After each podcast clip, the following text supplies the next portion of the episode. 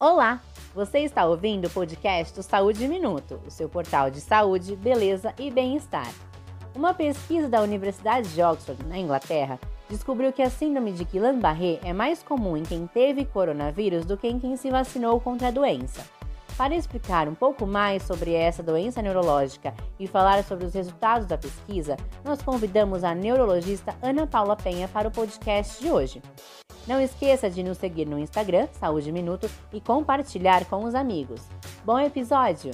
Esse estudo, que foi publicado pela revista Nature, foi conduzido pela Universidade de Oxford, né, e estudou aí 35 milhões de pessoas entre a Inglaterra e a Escócia para observar a ocorrência da síndrome de Guillain-Barré uh, entre pacientes que tiveram, uh, que receberam a vacina da AstraZeneca, né?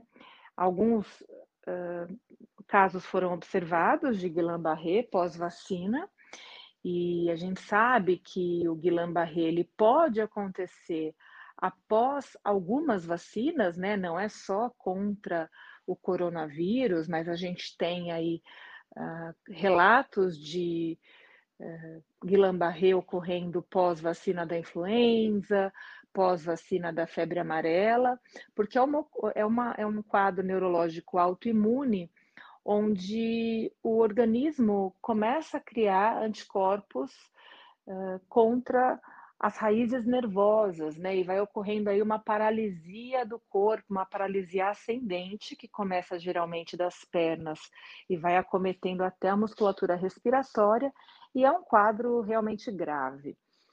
Mas o, o importante dessa pesquisa foi ter observado que, apesar da vacina ter aumentado o risco de desenvolver a, o Guillain-Barré, ainda assim é mais seguro tomar a vacina do que ter a doença, a Covid-19, né? Ou seja, a infecção pelo coronavírus, ela desencadeou quatro vezes mais Guillain-Barré do que quem recebeu a vacina de Oxford.